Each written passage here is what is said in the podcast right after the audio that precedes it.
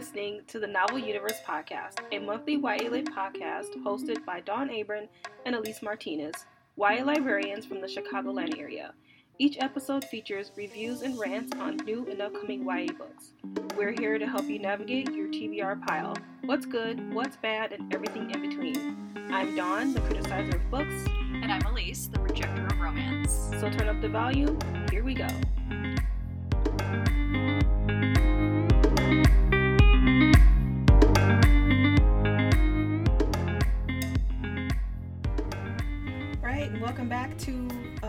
Novel Universe. And this is our first read along with the universe in October.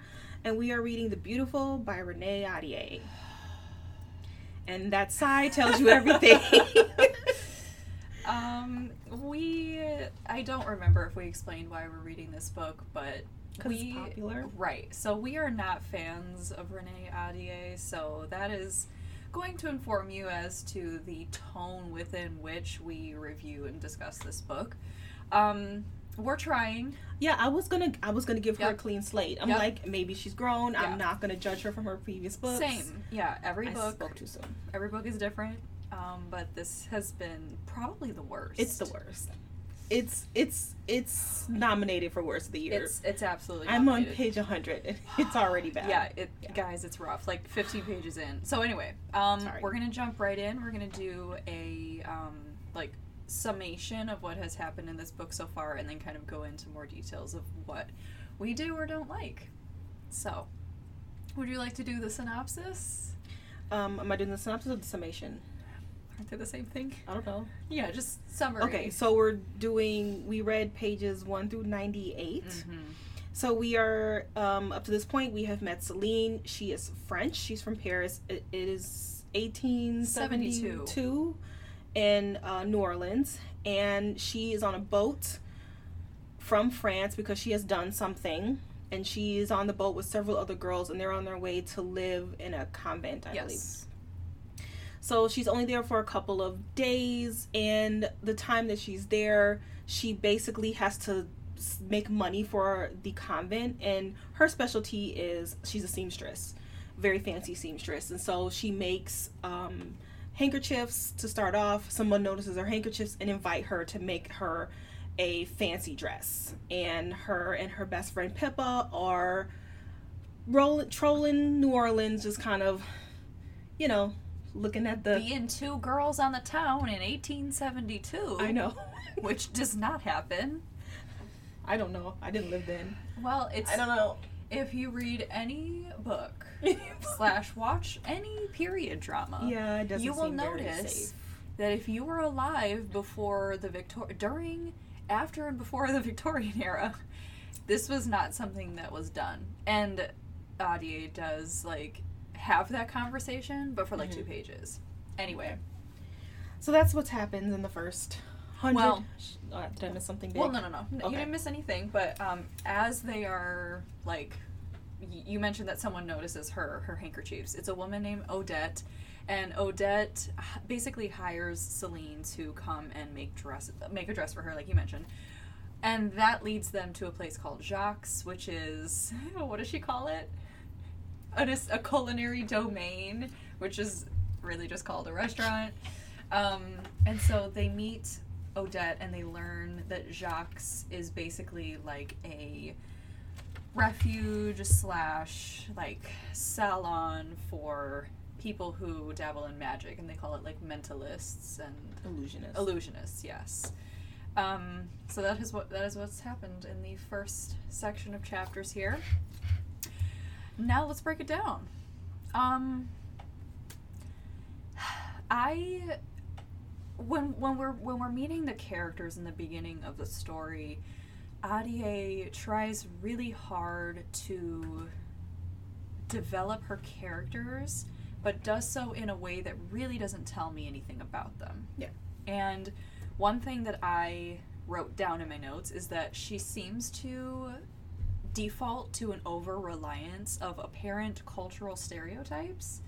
So I I noted that um sorry my, my mouse is not working. Apparently Irish people only speak with a really heavy brogue accent, and apparently Scottish people are liars. Because she goes to point out that a couple of the characters, like, I don't know, it's just, it drives me nuts. And then, like, Celine, she's apparently half Asian, half European French, and that has yet to come to any bearing in the story. Mhm. And that's fine, but at the same time, it's like I'm just waving my hands. I, it just there wasn't much there. um Renee Ahdieh, she kind of does this thing, and she's been doing it the entire time I've read her books. Is she does along with what Elise, what is saying, she tells and not shows. Uh-huh. So she's constantly the main character's name is Celine. She's constantly telling us that Celine has a penchant for dan- danger. Yeah. Don't tell us, show us, show us how she has a penchant for danger. In It's- fact, it's yeah. all the time. The first time we see that is like 80 pages into the story. If this Yeah. is her personality, I was expecting a lot more Yeah. dangerous behavior from this character. I mean, she does do dangerous behavior, but she she her stream of conscious is constantly telling the reader, "I'm dangerous. I'm gonna go play this roulette game because naughty girls don't do that." Or But I'm saying, it- yeah, and like the, her her dialogue doesn't move the story along, but we No. don't even see that until like almost a quarter into the book. Like, yeah, I mean, I don't know. It's yeah, yeah, yeah.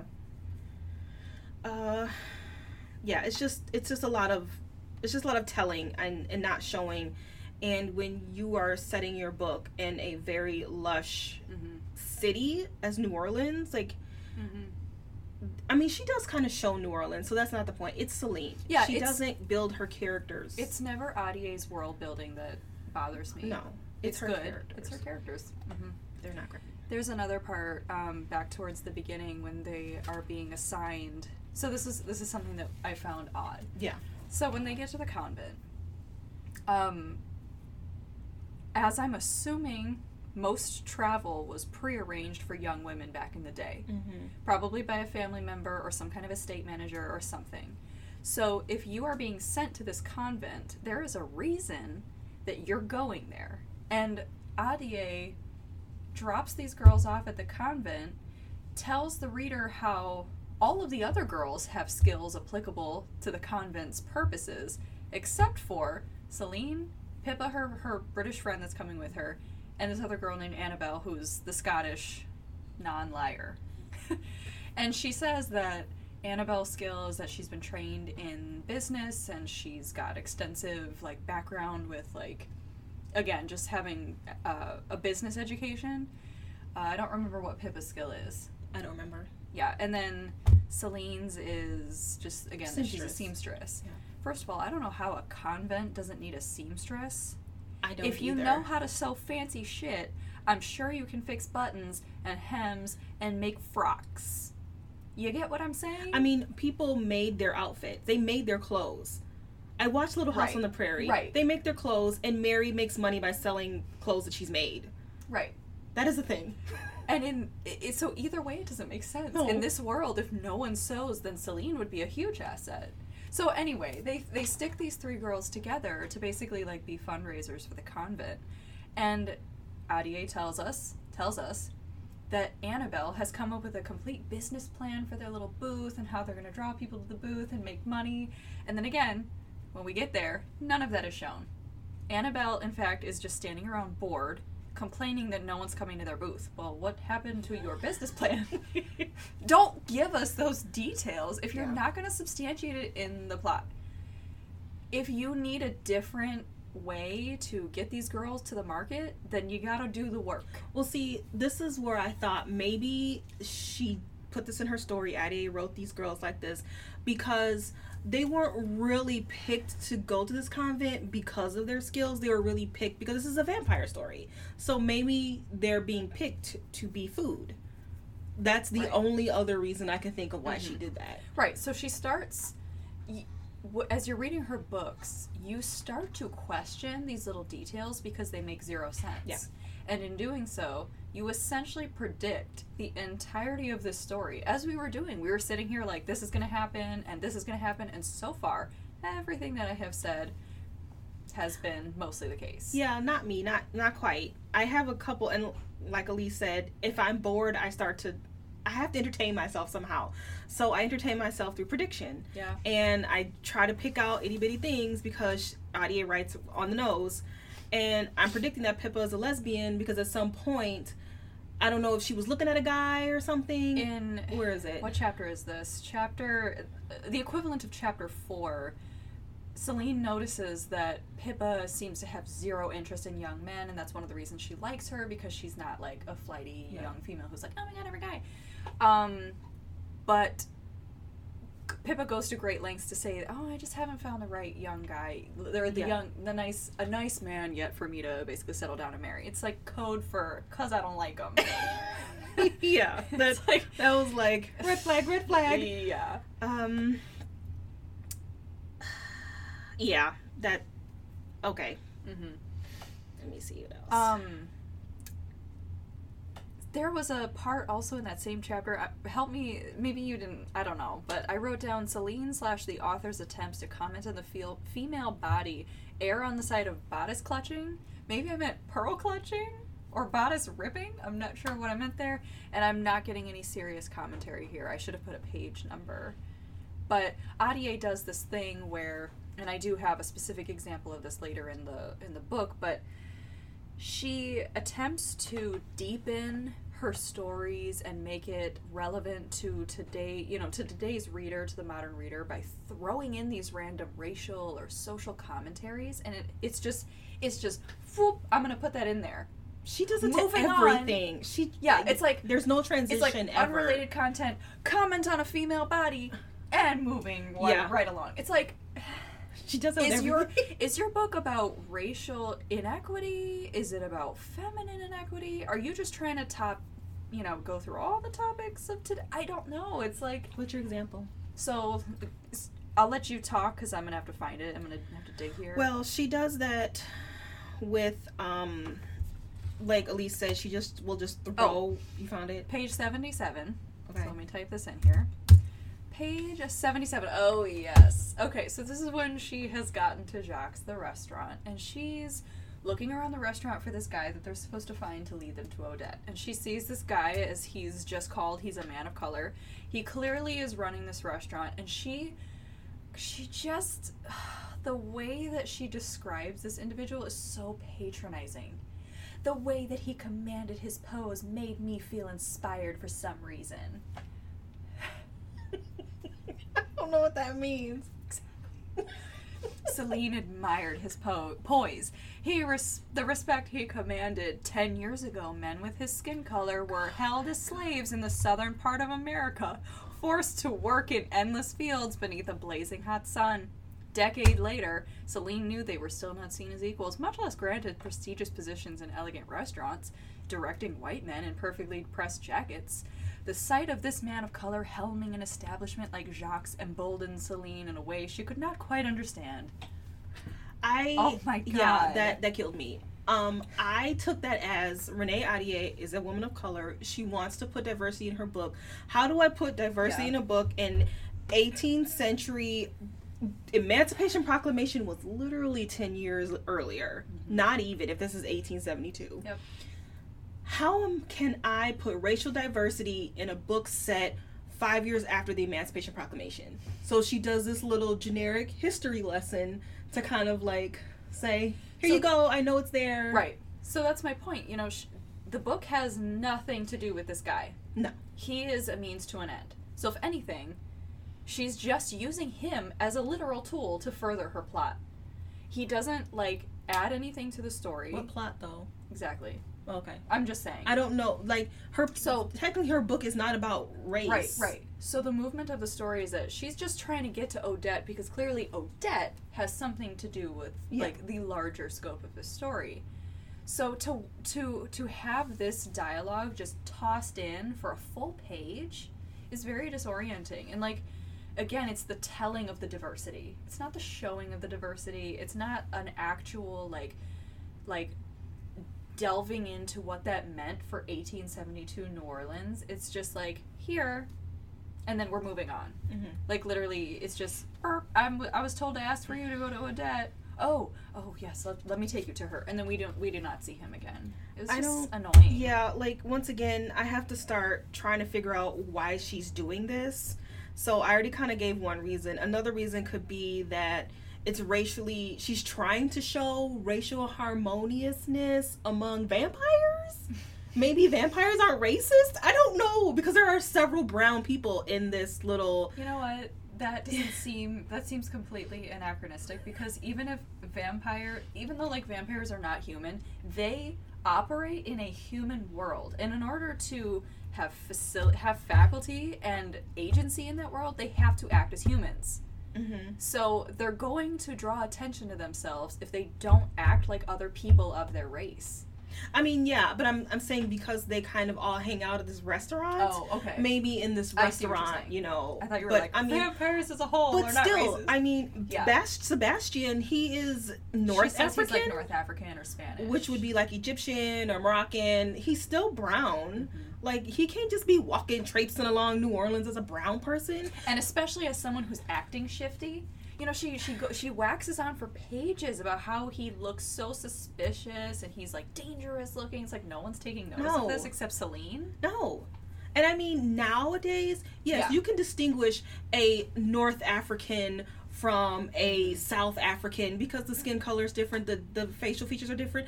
But I'm sure back then, when white people saw a brown person, they probably thought everybody was black or African. I don't think they distinguished. You're brown, you're bad. So for him to just be like lurking around all over town, just like chilling, I'm like, I don't think that's the thing. okay, let's So- just go with it. yeah and so before i started this book that was the major reason that this already has a kind of low rating on goodreads you know this is this is the world we wish we lived in Yeah. you know it is but it's not even today you know and so she's people were saying you know she's writing these characters like they're like postmodern characters in 1872 something's not matching here No, it's not. And at some point in the story, like towards the end part of what we read, her and Pippa are walking the streets alone at night, and you see a brown man. I don't even know what Arjun is. i'm assuming he's like indian Yeah. indian or pakistani Two brown men beating up a guy in the alley, and you're just gonna be like, "Hey, stop, guys! You're running." In Re- 1872. even, even regardless of their race two men beating up another but man I mean, Come just on. to add right, another right, layer. right I mean, uh, uh, Pippa, uh, Pippa lives in England. Yeah. They had slavery there too. Like, I, yeah, that just didn't. Dawn just scratched her head very I'm like, like, this doesn't make any sense. It, it, it doesn't. It just doesn't. So, yeah, Strug's defunct with this situation. Um, let's talk about the ro- sorry the romance that she's clearly setting up in this book. Let's pop back to page sixty-two, or fifty-nine actually. So this is the chapter where we meet the the novel's main like anti-hero because I don't think he's gonna actually be a villain, obviously, because we when we first meet him, he again, as I mentioned, he's this like shifty guy crossing a street, but he he gets the undivided attention of every young woman in this carriage, this wagon that they're on Mhm. going to the convent. But he has this special eyeball ocular connection with Celine and keeps walking. And then she meets him again in this alley, as you mentioned, where he's like shaking down this guy, presumably because he owed him money or something. We don't really find out. Yeah, Regardless. Um, and Celine has this internal dialogue with herself because she is a strong young woman who's dangerous and has bad proclivities. And she's like, What kind of person doesn't stop another man from being beaten to death? And she like steps out of the shadows of this alley and she's like, Stop! Like you said. It was just the most pathetic scene. But he introduces himself. His name is Sebastian Saint Germain. And do we want to do this? Well, or any other things you want to say before we segue? To segue. Um, notes, she has a simple and succinct sentence. I hate this book. wow. I mean, I have more things to say about Celine. We can come back to that. yeah, well, It's more about the writing and less about the character. we will circle back to her. Oh, okay. Yeah, well, for one thing, we meet Sebastian early on, Yeah. and the way he's written is like, I'm I'm bad, but I want to be good, but I'm bad. It's like you're a vampire. Everyone knows vampire folklore. It's like she's trying to invent a new monster, but we know vampires are. We've read this story about vampires before. I mean, yes, the, some of them they feel bad for killing, but they do because they gotta eat. Like, yeah, we get it. So, just the way she's setting him up is just so Lame. It's just it's lame. It's Yeah. I was trying to find a better word for it, but I can't. It's lame. There's no better word. No. so, um, he's in the alley doing his thing, and we like this because um, I wrote in my notes. do we like this? No, we don't like it. But I think Renee Ahdieh missed her calling for cheesy romance because the go. way she writes is very breathy and bodice ripping. Yeah. And so we're going to do a reenactment of an exceptional part where we think this fits well for your enjoyment. Yes. Take it away, Dawn. Okay. Right here? Okay. Mhm. Wait, you do not command me? Yep. You do not command me, Sebastian, Celine said, her tone precise. I defy you to try. Sebastian took in a careful breath. I accept your challenge, mademoiselle. With a wicked half smile, he took hold of her by the waist and moved her to one side, lifting her off of her feet as though she were lighter than air. Celine reacted on impulse, the desire to immobilize him as he had her. Her booted toes dangled above the cobblestones, matching them at eye level. She grabbed Sebastian by his silk cravat, yanked tight, her expression determined, her eyes widened with surprise, a spark of fire burning in their depths. The indentation of his cheek appeared for less than an instant. He was amused. Unmitigated ass. She tightened her grip on his cravat, felt the fine fabric wind through her fingers, refused to avert her gaze though he held her in the air like a puppet on a string. Celine! Pippa's voice was high pitched. Celine, Celine didn't need to guess how shocked her friend was. Pippa lurched closer, panic unfurling from her skin. Forgive us for the interruption, sir. Though Pippa addressed Sebastian, his gunmetal eyes never strayed from Celine's. We need to leave, Pippa urged her. Put me down, Monsieur Saint Germain, Celine demanded. At once. To her surprise, Sebastian set her upon her feet. But did he he did not remove his palms from about her waist, just as Celine did not relinquish her grasp on his cravat. Even though her corset God damn it. Even through her corset, she felt the touch of his thumb above her hip, the press of his long fingers into the small of her back, and her pulse thudded in her chest, its rhythm fast and fervent. She has teeth, he said quietly. But does she also have claws? There's only one way to find out.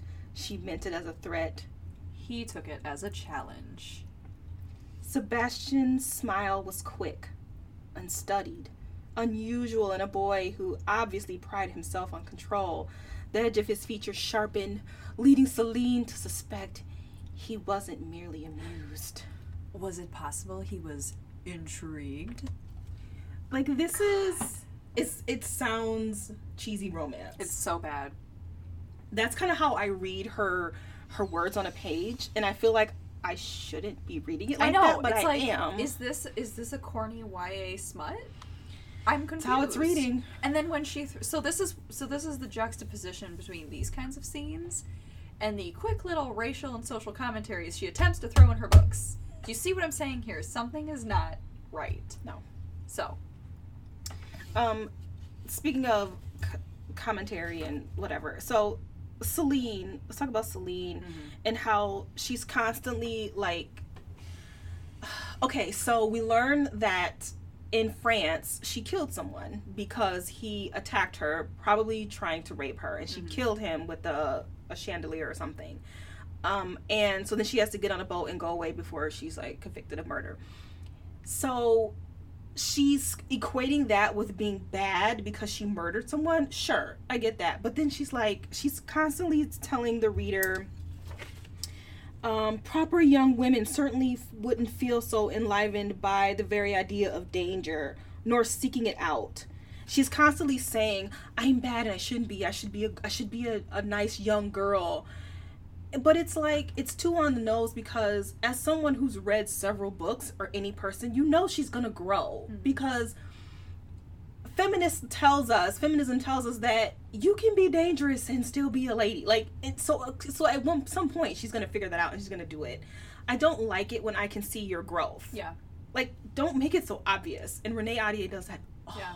the time. Yeah. all the time. It doesn't develop, it's told. yeah and there's no room to discuss No. there's no discussion about celine and what type of a person she is because renee has told us already so we mm-hmm. don't need to discuss anything and repeatedly tells us by using their internal monologue Yes. and, and and feeding it back to the character in in literally the exact next sentence the the other character that Selenos is talking to will be like oh you're so this or you know you're so smart or you're oh blah blah blah like yeah the the the narration leaves very little to actually observe her growth Yeah.